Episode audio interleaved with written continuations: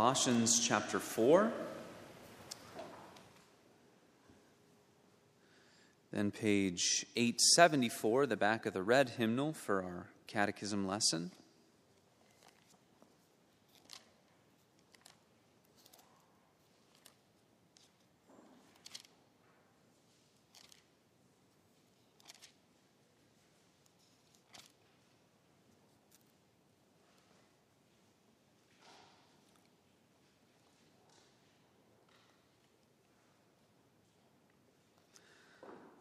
Colossians 4, just one verse.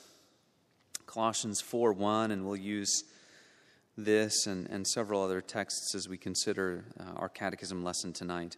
Colossians 4, verse 1. Give your attention to the reading of God's holy word. Masters, provide your slaves with what is right and fair, because you know that you also have a master in heaven. Amen. The grass withers and the flower fades. The word of the Lord endures forever. Amen. Question 63, eight, page 874. Let's read the answers together for our catechism lesson. Question 63 through 66. Question 63. Which is the fifth commandment? The fifth commandment is Honor thy father and thy mother, that thy days may be long upon the land which the Lord thy God giveth thee. What is required in the fifth commandment? The fifth commandment requireth the preserving the honor and performing the duties belonging to everyone in their several places and relations as superiors inferiors, or equals. What is forbidden in the fifth commandment? The fifth commandment forbiddeth the neglecting of or doing anything against the honor and duty which belongeth to everyone in their several places and relations. What is the reason annexed to the fifth commandment? The reason annexed to the fifth commandment is a promise of long life and prosperity as far as it shall serve for God's glory and their own good to all such as keep this commandment.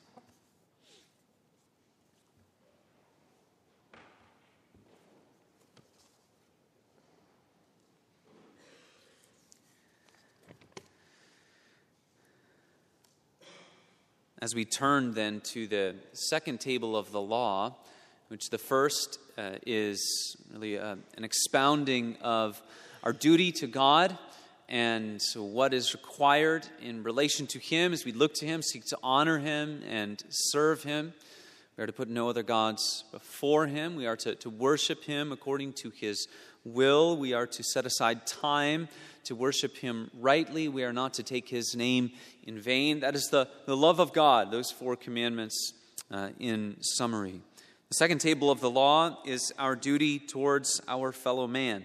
And interesting that the, the fifth commandment begins with, uh, in this way, parents or, or children, obey your parents in the Lord, honor your father and your mother, that your days may be long. And I think one of the things that we can conclude from that is that uh, in God's world, if we are to live the way that uh, He would have His people live, in, in God's world, one of the most important things for us to do is to uphold uh, the good order that He has given to this world. So I was thinking about uh, the language of the catechism there, the several places and relations. And most of us have all kinds uh, uh, of different ways that we would uh, express our relationships as superiors, inferiors, or equals. Uh, it, it, was uh, kind of trendy in the last few years to, on some of your online bio, bios, just sort of your short bio online, to say, I, am a, a, Christian, a husband, a, a, father, a brother, a friend, a pastor. And uh, in that kind of a, a summary fashion, you show that there are just various ways in which you relate to other people. So you need to know how, how to conduct yourself as superior to someone else in, in some sort of way, how to conduct yourself with those who are your peers, your equals, how to conduct yourself when you come under someone who has authority over you. And that is what we consider and turn our attention to tonight as we consider this fifth commandment. So, first, how do we live in those several places and relations? Uh, marriage, work, church, school, our organizations, uh, civil, uh, our civil relations, both in terms of, of understanding ourselves as law abiding people and when we come into contact with those who are actively enforcing the law. God expects us uh, to conduct ourselves in a certain kind of way, and He places people in various kinds of relationships. God commands, as a general rule, that we as His people are, are not to have a, as a primary concern overturning our several places and relations. Right? The, the default setting for Christians, for God's people, is not to be revolutionary. We are not to be seeking to overturn all of the, uh, all of the authority structures in our world. But rather, we are called consistently within Scripture to live within them. And we'll unpack that a little bit more later. But for instance, in Ephesians 6, servants, obey your earthly masters with fear and trembling, with a sincere heart, as you would Christ, not by the way of eye service as people pleasers, but as servants of Christ, doing the will of God from the heart, rendering service with a good will as to the Lord and not to man. And so uh, we are met with this again and again in Scripture that in our earthly relationships, no matter if we're talking about uh, as a superior, an inferior, or an equal, to use the language of the Catechism, that it becomes a way in which we serve God. So often we look at, at what is directly in front of us. Right? Our boss is making us angry, and therefore it's really difficult to conduct ourselves in a Christian manner at work. The Bible says you, you need to think about that as a way to serve the Lord. It's a way that you serve God, it's a way that you obey God. Children, what is the most practical and available way for you to serve God each day?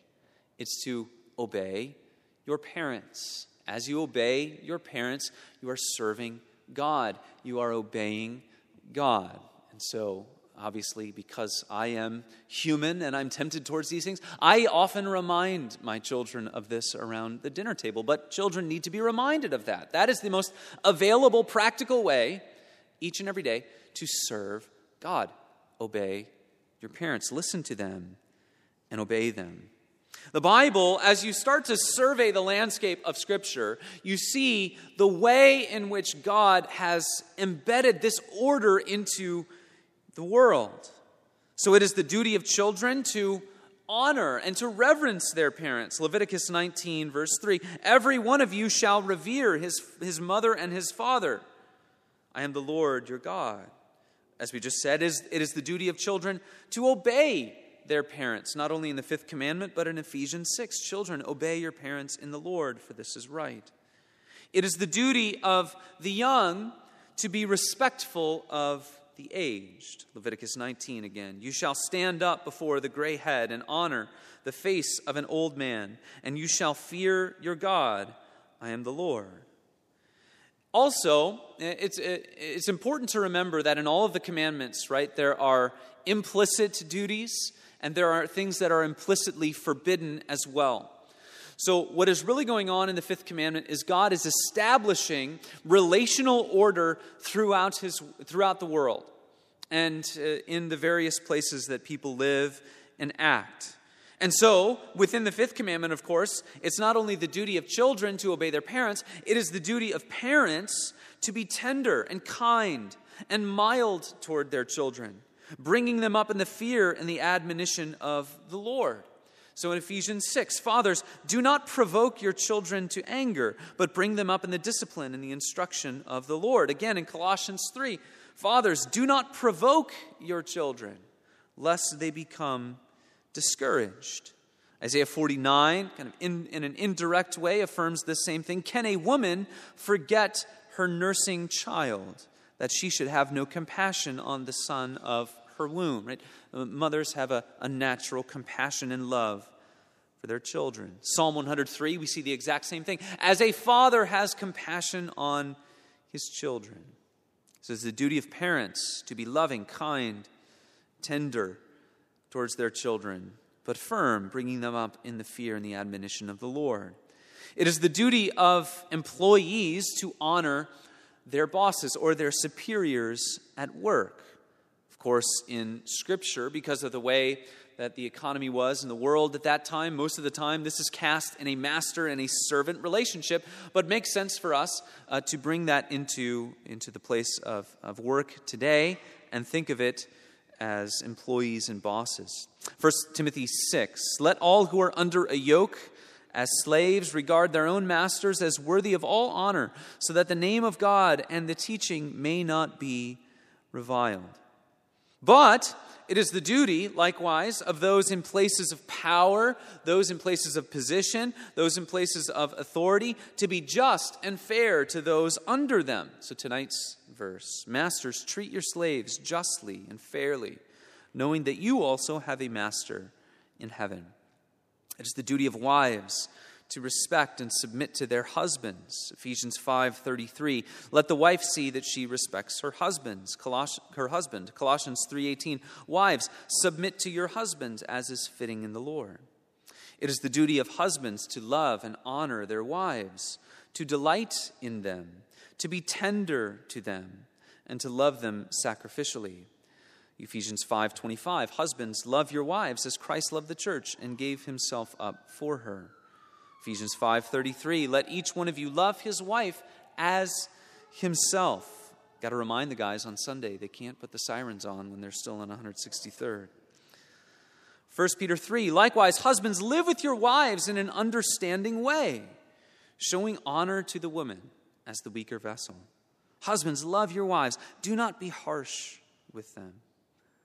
And then it is uh, the duty of the husband also to take delight in his wife. Let your fountain be blessed and rejoice in the wife of your youth. Proverbs 5. It is the duty of husbands and wives to be mutually pleasing to one another. Paul affirms this in an indirect way for us in 1 Corinthians 7 that he says that when you are married, it becomes part of your focus, part of your duty, part of your responsibility to see to what pleases your, your spouse husbands to wives and wives to husbands.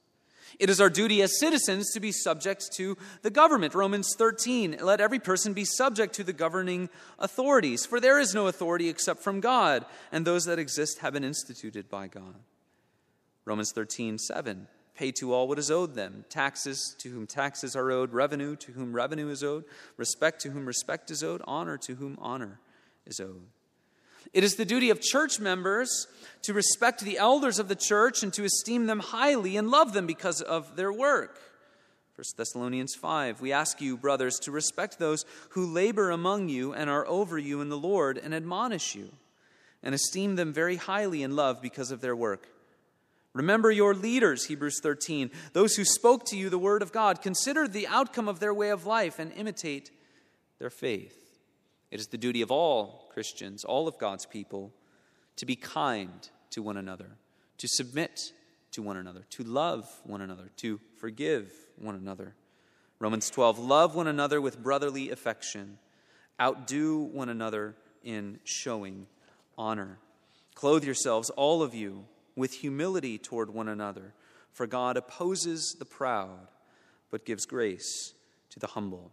As you survey the landscape of Scripture, what you can see is that God has embedded into his world, into his order, uh, this kind of structure. And so the primary uh, disposition of his people is not to be one which would seek to overturn all of these things, but rather to be patient, to be long suffering, to be forgiving, to be forbearing in all of these things. And we'll talk about that a little bit more later as well.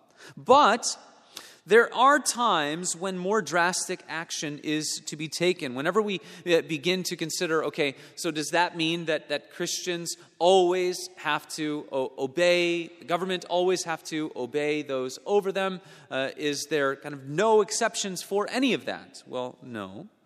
There are times when more drastic action is is to be taken. You can see it in various things in society and in the church. Right? The, the American Revolution, for instance, was in many ways a, a rebellion against the established uh, government there. The abolition of slavery was a good thing, and that in many ways ca- uh, was a cause for disobedience at times.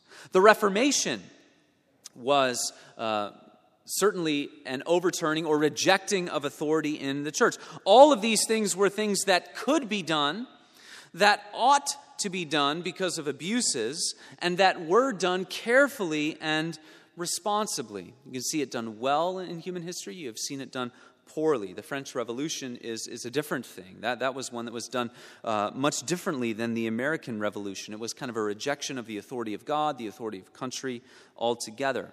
The Radical Reformation would be a, another poor example uh, of when authority was not rightly um, disobeyed. And so there are times when more drastic action is to be taken. You take in the context of marriage that when a spouse is wronged through a, a radical breach of the marriage vows by the other spouse, that the one who has been wronged is free to consider divorce in cases. But what we see from that is that these are simply exceptions. And exceptions show that we are to seek to live within the context of the authority, the several places and relations which God has placed us.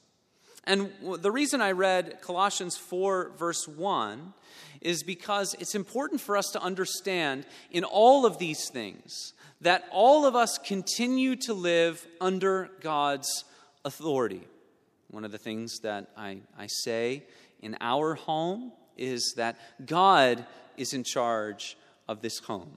God is over mommy and daddy. He is the one who is in charge. He is the one who leads and directs and guides us in all that we do. And so Paul gives this, uh, this reminder to those who are masters and who have servants. Be kind, be just, be fair to those who are under you, because you know that you also have a master in heaven. In other words, you don't get to just freely exercise authority and think that you will never have to answer to God for the things that you do. You exist under God's authority. Of course, it is true that authority is easily abused. And of course, it is true that God will not look kindly upon those who use their place of authority in order to exploit others, in order to mistreat others. God will not look kindly upon all of those things. Ephesians 6 is in many ways a parallel to Colossians chapter 4. Once again, speaking to masters who have servants underneath them he says, Don't forget that, that you have a master in heaven. So stop your threatening and understand that there is no partiality with God. In other words, when people are on earth and maybe they're in a place of authority, they know that oftentimes people are going to defer to them. People are going to, to let them get away with things because they hold a place of authority. Paul says, Don't think it's going to be that way with God. We all will stand before him as equals, and we all will stand before him as those who will have to give account to the things that we do. But there's a, a deeper principle that we have to see from a verse like Colossians 4, verse 1. Paul is reminding us that we all live under God's authority. We all live under God's rule. And so, what that means is that we are then called to understand that when you look at anyone else, that you come into contact with in the world, anyone with whom you have any kind of relation, closest of relation, a, a marriage relationship or a family relationship, or a, a, a work relationship, or in some other organization or group, anyone with whom you come in contact with, you are to understand that their greatest calling in life is to serve God. And so, if you happen to hold authority over them, then you, as one of God's people, are to remember that you are to do all that you can to, in their life, help create for them opportunities to serve the Lord. No one exists for you, everyone exists for God and for his glory. And thus, you are to see all of the opportunities that are given to you on this earth, in this life, relationally with other people, as opportunities to clear for them a path to serve the Lord. You can think about this the same way as if you are an inferior. So, uh, wives could think about this in marriage relationship. You could think about this in the, the place of work. Uh, as someone who has a boss, you are to interact with that person in such a way. Now, of course, marriage is going to be much different than the workplace. But you are to, uh, in the way that you serve that person, in the way that you obey or submit to that person, you are to likewise clear a path for that person to serve the Lord. In your several places and relations, you are called to look upon the opportunities that you have to see the person to whom you're relating and to remind yourself their highest calling, whether they know it or not, is to serve God. And I want to be a testament to that very thing. I want to be someone who teaches them about that very thing the way that I treat them, the way that I interact with them, the way that I speak with them. And so this brings us then to consider authority for the Christian in all of our walks of life. Where does our understanding of hierarchies of authority and power, where does it begin? Where is it founded upon? Well, for us, it has to begin with Jesus Christ. All of the ways that we think about authority, all the ways that we think about loving and serving, submitting, honoring, cherishing, ruling over someone, it begins with Jesus Christ, who in whom we see the confluence of the one who had the most power as we said this morning, Colossians chapter 1, all things created through him and for him. The one who had the most power and authority, but who also made the highest sacrifice. The way that we're called to think about these things has to begin and center upon Jesus Christ. The passage that teaches us this is Philippians chapter 2. Jesus, though he was in the form of God, did not count equality with God a thing to be grasped but made himself nothing, taking the form of a servant, being born in the likeness of men, and being found in human form, he humbled himself by becoming obedient to the point of death, even death on a cross. Therefore, God has highly exalted him and bestowed on him the name that is above every name, so that, so that at the name of Jesus every knee should bow in heaven and on earth and under the earth and every tongue confess that Jesus Christ is Lord to the glory of God the Father. What we need to understand is that Jesus transforms the way that we think about positions of authority, positions of power, positions of leadership. He transforms the way that we think about them. And so that becomes much easier to apply in two places in the church and in the Christian home. Certainly, as God's people, we need to be filled with the conviction that our churches and our Christian homes ought to be dripping with this view of power, authority, and rule. It needs to be informed by Jesus Christ. So, in the church, the apostles were called to wash one another's feet. They were called to, to go out and serve those uh, whom the Lord would entrust to them. They were called to imitate Jesus. They were called to serve one another. We see in Matthew chapter 20, verse 25, Jesus speaks of this very thing. Jesus called to, to, to them to him and said, You know that the rulers of the Gentiles lord it over them and their great ones exercise authority over them. It shall not be so among you, but whoever would be great among you must be your servant, and whoever would be first among you must be your slave. even as the Son of Man came not to be served, but to serve, and to give his life as a ransom for many. Jesus says, power, authority, outside of the mindset that I'm going to create in you. Outside in the world is the thought that, that you use power to exploit whomever you can to get whatever you want. That's a rough summary, but that's the way that power is often approached. Jesus says it must be done differently among you. Power must not be lorded over others, but rather it must be used for the good of each other. So in the church, those who are called to be elders are called to be servants. They're called to be sacrificial leaders. They're called to stoop. They're called to uh, defer and serve and love in sacrificial ways. The church is then to be ordered in this kind of a way that we seek ways, and, and Paul talks about this in 1 Corinthians 13 as well, that we are to seek ways to bestow honor upon those whom perhaps the world would not want to bestow honor upon them. That we are called to uh, understand that God has chosen what is weak in the world to shame the strong. That God has chosen what is debased and hated in the world to shame the wise. Church is to be dripping with this view that is informed by Jesus Christ. For the one with the highest authority made the highest sacrifice. Our Christian homes are to be made, are to be ordered in this way as well.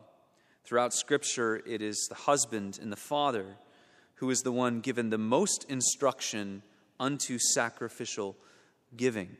You know, one author puts it this way that masculinity is the glad acceptance of sacrificial responsibility. The basic principle strength is to be used for the good of others. If God has strengthened you, you are to use it for the good of others in a Christian marriage. The, the highest call, or really the, the, the most gospel informed call, is given to the husband. Love your wives as Christ loved the church and gave himself up for her. Very life, ordered for her good. Our Christian homes need to be ordered in this kind of a way, dripping with uh, love for Jesus and lives that look like his. But then it brings us to the way in which we relate to people outside of the church, because we all have, have several places and, and relations. So, uh, how do we think about that? We all come into contact with those who are not Christians, whether it be in the workplace or otherwise. And what we see in Scripture is that uh, we are to embrace long suffering and forbearance and patience and kindness and forgiveness in order to, to see opportunities come to fruition where you can testify to the goodness of God in Jesus Christ. And in order to do that, we must, of course, go back to Christ because it's Christ who transforms the way that we think uh, about authority. So we must welcome any chance we have to testify to him and to point others to him. We are to be long suffering and forbearing with those who are over us in order to give witness to Christ, even if it's not easy to do so. We ought to have a posture of forbearance.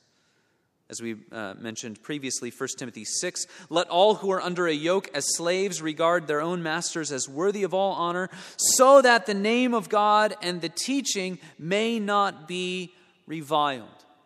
And honor them, so that what you profess might not be hated.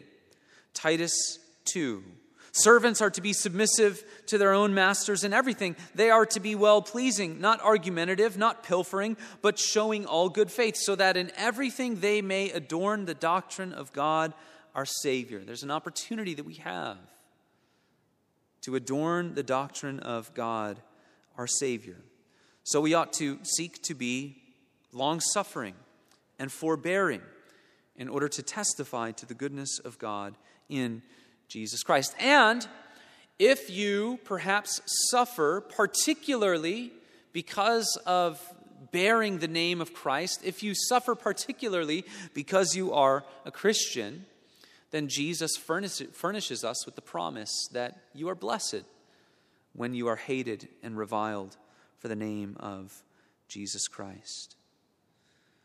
We are to seek, uh, the Bible deals with the, the matter of a marriage where there's one believing spouse and an unbelieving spouse. And the Bible says that we are to seek to serve and honor our unbelieving spouses in order, to, again, to testify to God's grace in us. 1 Peter 3 1. Likewise, wives, uh, be subject to your own husbands, so that even if some do not obey the word, they may be won without a word by the conduct of their wives. 1 Corinthians 7 For how do you know, wife, whether you will save your husband? Or how do you know, husband, whether you will save your wife? Only let each person lead the life that the Lord has assigned to him and to which God has called him. This is my rule in all the churches. So we go, once again, we, we begin with Christ. We see the church and the home particularly ordered in this way. And we ought to seek for our churches and our homes uh, to show forth in mighty ways this Christ centered way of living, this Christ centered way of thinking about authority and even mutual submission. In our lives outside of the church, when we are met with challenges, when we are relating to people who are, to whom are difficult to relate, it's not easy to obey the boss. It's not easy to work side by side with someone. We are to do whatever we can to be forbearing, to be long suffering, so that we might adorn the doctrine of God, our Savior, so that our profession, that which we carry with us, might not be hated or reviled.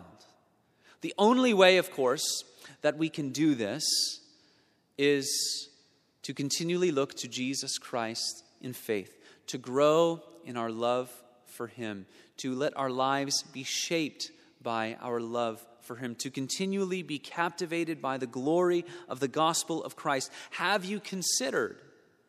Have you considered the glory of what Jesus does for us? Just to consider that passage in Philippians chapter 2. Who, though he was in the form of God, did not count equality with God a thing to be grasped. Now, many of us have that committed to memory, and, and perhaps uh, we, we say it on almost second nature without thinking about it.